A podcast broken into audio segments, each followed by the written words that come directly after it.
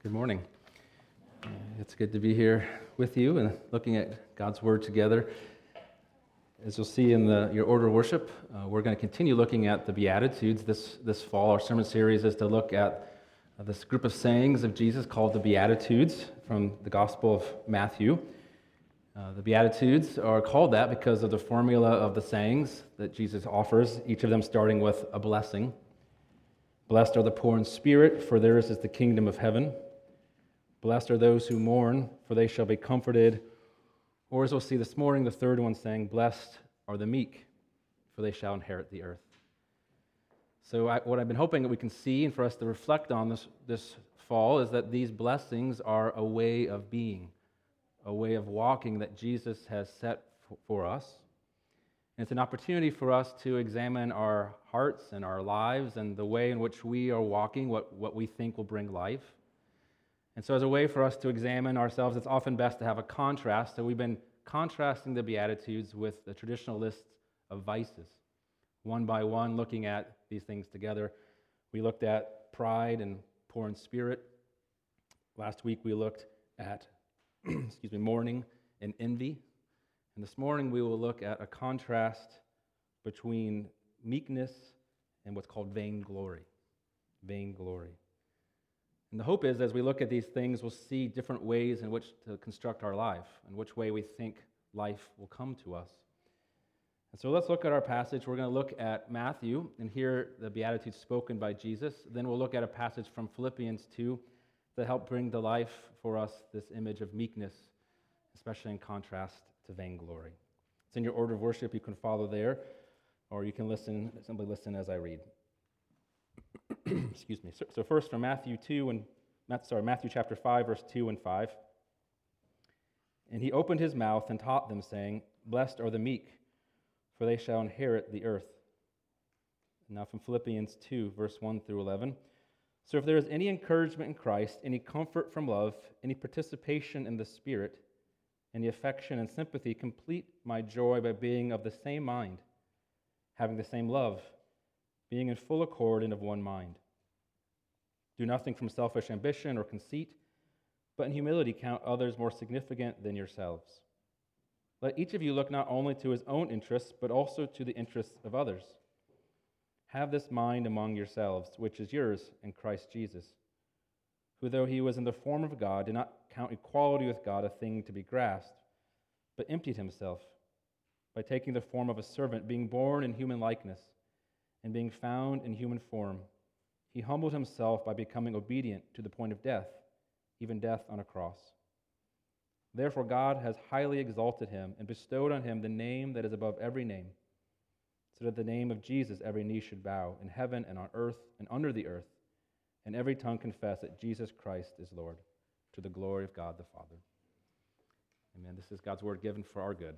Let's pray. Lord, we come to you as people needing to hear from your word. We need you to speak to us, that we can better see ourselves and better know who we are, that we can also better know you and the way that you've called us to live as your people.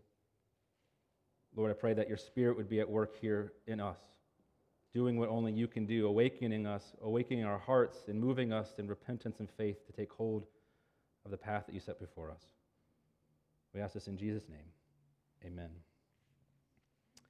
Well, as I mentioned, we'll have these two passages. So first, we'll look at the gospel, pa- uh, the gospel passage and compare meekness and vainglory. So that'll be the first part of the sermon. The second part, we'll look at the Philippians 2 passage and see these ways of being in action.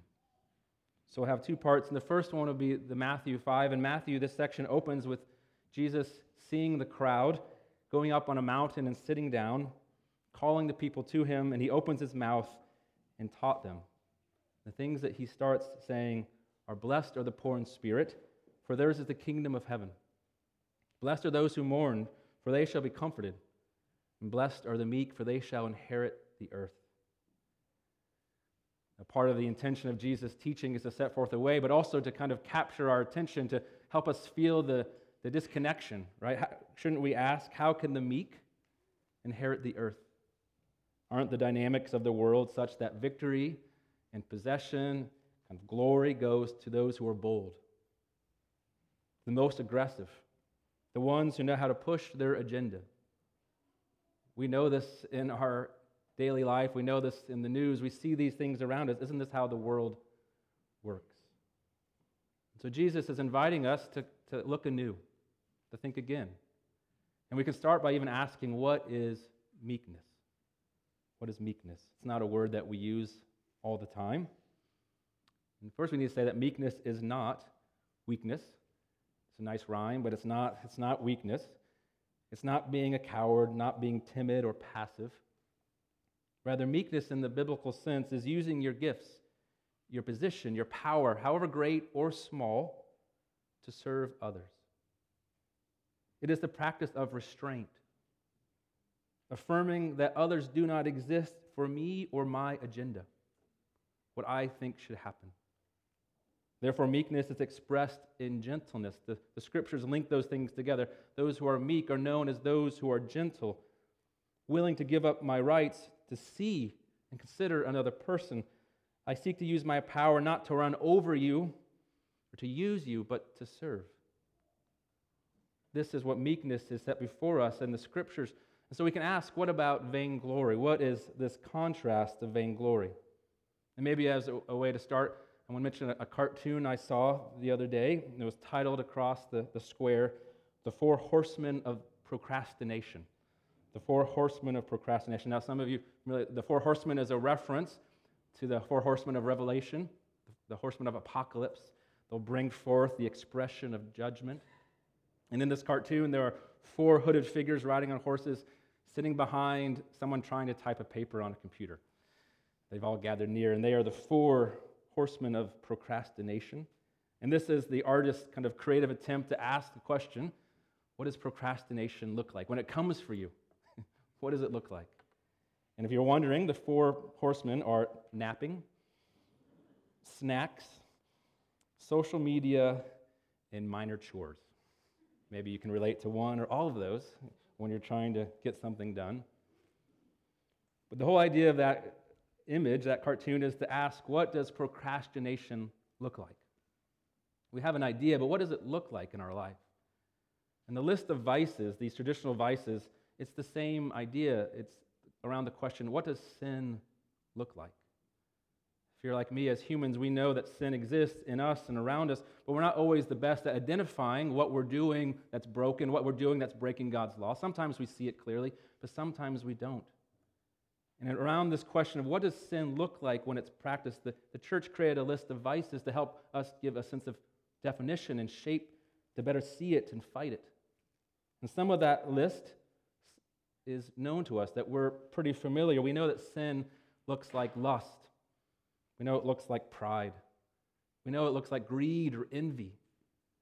But some things on the list of these traditional vices aren't as familiar. We don't always think that sin looks like vainglory. That might be a word that we've not even heard or familiar with. Vainglory is sin in the sense that it's all about managing your appearance. It's all about managing how others see you and think of you. That is the goal of what you do and what you say. Jesus points to this, as we heard in the gospel reading, when he says, Beware of practicing your righteousness before other people. Before, beware of doing it to be seen. When you give to the needy, do not sound the trumpet, do not be a performer. The language of not doing good to be seen or performing speaks of vainglory. In pride, we're, we're, probably more familiar with it very directly with pride, that we want to be above others. We want to be better than our rival, a sibling, a coworker, a neighbor. But vainglory is different. What matters is how that person sees you, not necessarily what is right or true or even depth inside of you. But our actions and our choices are determined by the desire of approval, satisfying the expectations of others. And we can pursue that by good actions, by doing what is good, or we might also pursue such image by doing things that are shocking or funny, brave or rude, whatever is necessary to be seen in a certain light. I imagine if you're like me, we know this sin, even if we don't have a name for it. But vainglory expresses itself in hiding, hiding, but also in chasing, chasing what others expect. And as one author describes vainglory, he says it's how to get all A's and still flunk life. Or maybe how to do what is expected, but to lose yourself along the way. We all know that feeling, that possibility. So, why contrast meekness and vainglory? What do these two things have to do with each other? What I suggest to you is that these two ways connect around the questions of how do I view others? How do I view my neighbor? Or what is my goal or my purpose in relationships? You see, the meek way sees his or her neighbor as one to consider and to love, while vainglorious way sees his or her neighbor as one to use to gain a certain reputation or reaction. The motivation of meekness is, as I said, not weakness or inferiority, but ultimately, weak, meekness is about submitting, submitting to God. And the Christian sits submitting to God, not out of sense that I have nothing to offer, but rather directing your life, your vision, your purpose, your resources to something beyond yourself and your agenda. Can you see that? You're, you're submitting yourself, you're acknowledging that there is someone, there is something bigger and greater than myself, and therefore I find myself in relationship to, to that thing.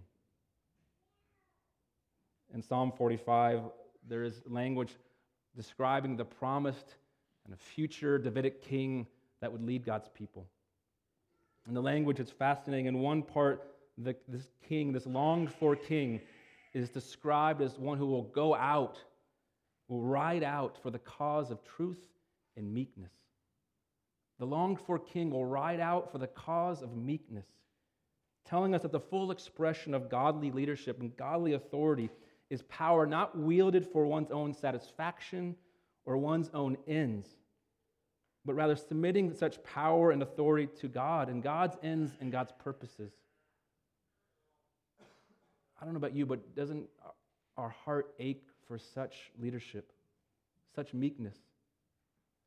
Long for an authority that does not oppress, but rather is willing to submit him or herself as the first act of leadership. And yet, this blessing is not just for those with great power not just for those with a high position. The call to meekness is for all of us.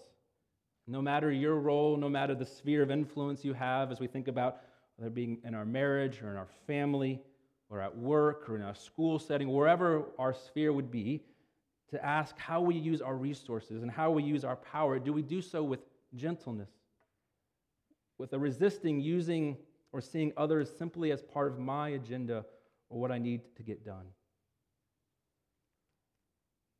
As we think of vainglory in contrast to this meekness, I want us to think again about Jesus' language about giving and charity. Matthew 6, he invites us to imagine a man who wants to give a gift to the poor.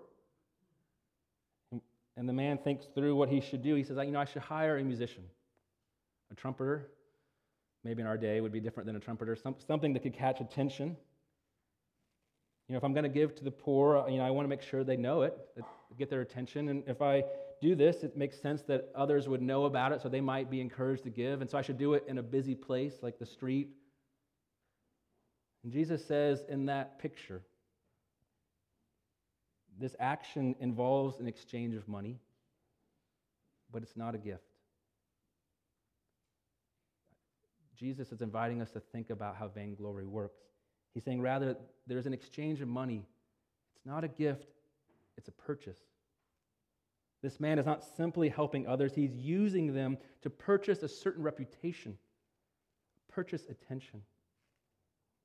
You see, vainglory at its heart replaces the desire for good with the desire for applause.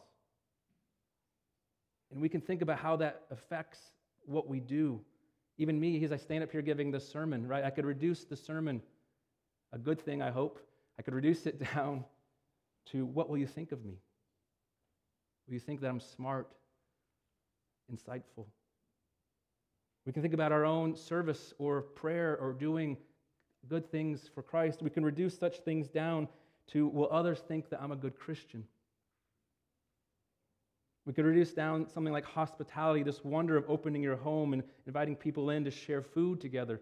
We could reduce it down to will my guests be impressed? Will they think that I am doing well?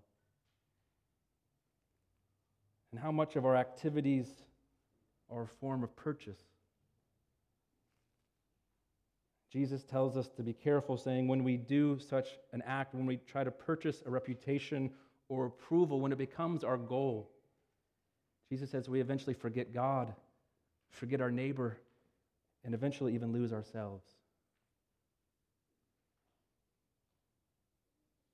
So, Matthew 5 invites us to consider meekness and vainglory, the blessing that Jesus invites us on the way of his meekness. And I want us to turn to Philippians 2, the second part of our sermon, to look at this passage, to, to see these things in action. The contrast between vainglory and meekness is set at the very heart of the Christian community, living out their faith together. These contrasting ways set in motion. In Philippians, it starts off by Paul writing If there is any encouragement in Christ, any comfort from love, any participation in the Spirit, any affection and sympathy, Complete my joy by being of the same mind, having the same love, being in full accord and of one mind. What is, what's Paul saying? Is this is often what he does. He often piles things together, and always easy to kind of discern what he's saying. And what he's saying is if you are in Christ, if you're a Christian, and if you've known the encouragement of Christ, if you've known the comfort of God's love, if you've participated in the Spirit if you've experienced affection and sympathy with one another as God's people, then what you should do, then what we should be, is like minded, having the same love, being one together. If we, if we are those who know and trust the gospel of grace in Christ, then be together in love, Paul is saying. And after setting forth this hope for the church, being together in love, he gives them practical instructions about how to go about that. He says, Don't do certain things. Do not. If this is our goal, being together in love, do not act from selfish ambition or vain conceit, but rather do in humility count others more significant than yourselves. Do look not only to your own interests, but also the interests of others. And in these very practical instructions, we actually see vainglory and meekness together set in contrast. Selfish ambition and vain conceit speak of the vice of vainglory. Selfish ambition refers to the chasing after what I am supposed to take hold of, chasing after what others desire or expect of me, that they'll see me the way I want to be seen. Conceit here is the translation of the Greek word for vain or empty glory. It is the action of hiding of settling for mere pretense in your life, of wearing a mask. And Paul's saying these are the enemies of being together in love. They are the enemies because at the heart of vainglory, this chasing or hiding, it's turning others, even fellow Christians, into those we use or manipulate get a certain reputation or appearance or reaction. But he says meekness is different. Meekness is expressed in humbly counting others more significant than yourself. Meekness is looking not only to your own interests, but to the interests of others, seeing them. And so, why are we to walk in meekness? Why is this the way that Paul sets before us as his church, the church of God? Well, in answer to that, Paul tells the story of Christ. Paul tells us the gospel. It's important for us to remember that this was part of the class this morning before that the gospel is not about your activity or mine. The gospel is God's activity in the world, accomplishing his work. And Paul says, Remember Jesus. Instead of empty glory, Christ emptied himself. Instead of selfish ambition, Christ took the form of a servant. Hear the good news. Here is what happened Jesus emptied himself taking the form of a servant, being born in the likeness of men. Being found in human form, he humbled himself, becoming obedient to the point of death, even death on a cross.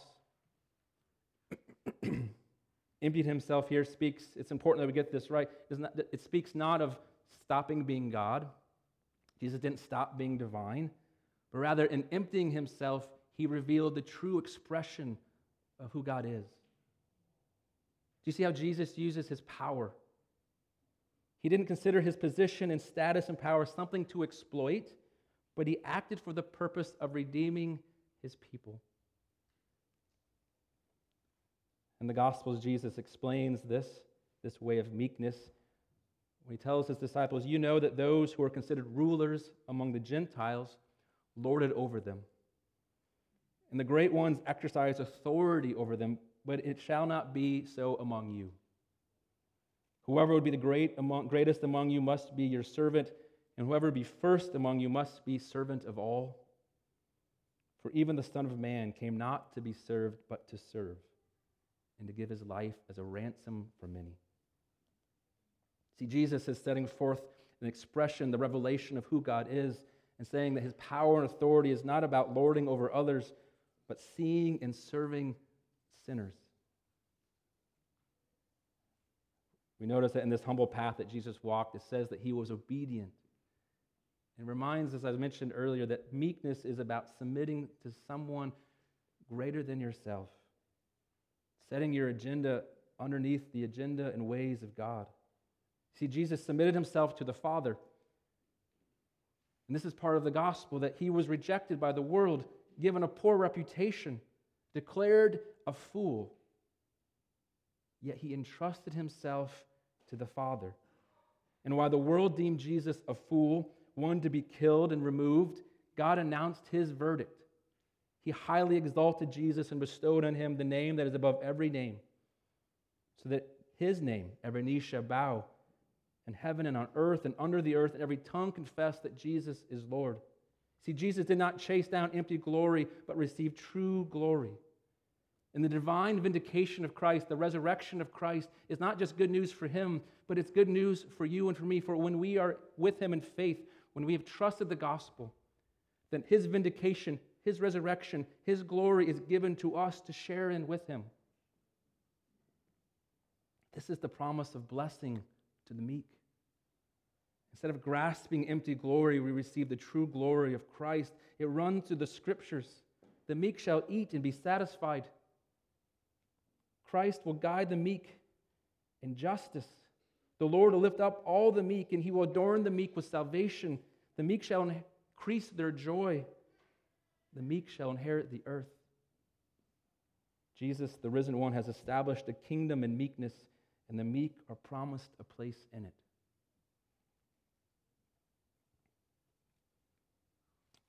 I recently read about uh, an art installation, a, a collection of portraits titled Many Are Called by an artist named Walker Evans.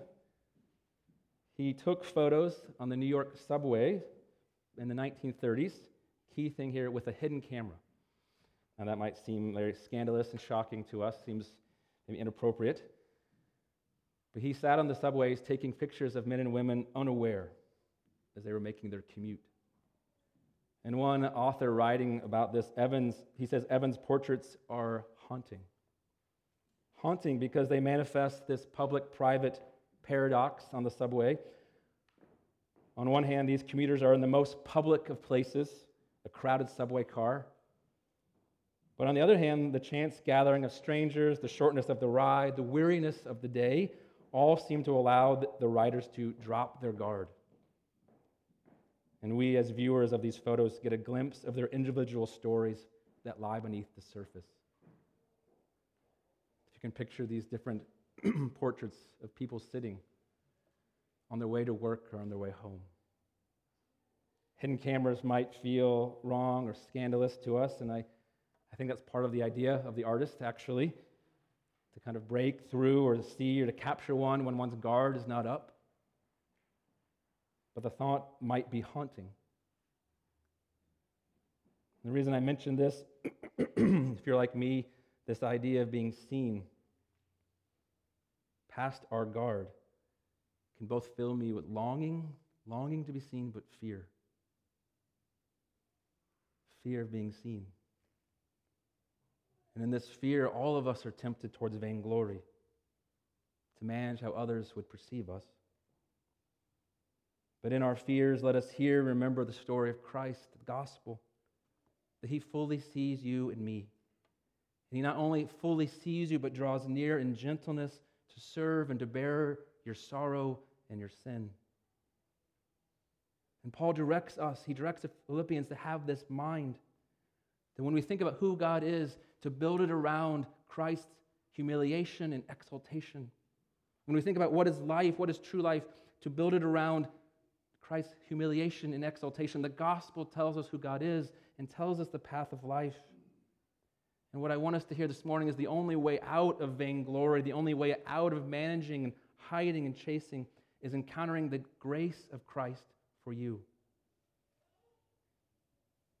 To actually hear and believe and trust God, that the one who sees you completely, loves you fully, and bears your sin for you.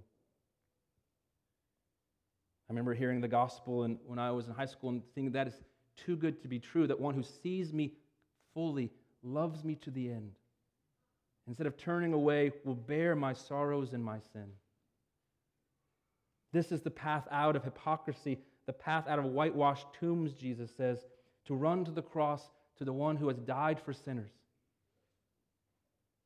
See, the gospel is not just for beginners, it's not just one time when we place our faith in Christ, but the gospel is each day for us to decide do we live as one who manages and uses others to build a certain reputation? Are we those who, in meekness, rest in Christ's work for us? In our sin and in our sorrows, rest in Him. Remember, the glory of Christ is the promise. There's nothing anyone can say or do to change your place in Christ. There's nothing anyone can say or do to change your approval in Christ. For it rests not on what you have done or what you will do, but it rests on God's mercy for you. And it's out of that experience, out of that meekness of Christ, that we might begin to seek not only our own good, but seek the good of our neighbors. To not only see ourselves or worry about ourselves, but to see others around us. I pray that we would know the meekness of Christ that may build meekness in us as his people. Let's pray. Lord, I thank you for who you are. And we thank you, Lord, that you are a God that sees us and moves towards us in Christ. I pray, Lord, today by your word that you lift our heads, that we would turn away from the false hope of managing our reputations to find life and rest and hope in you, Lord, your grace. In Jesus' name we pray. Amen.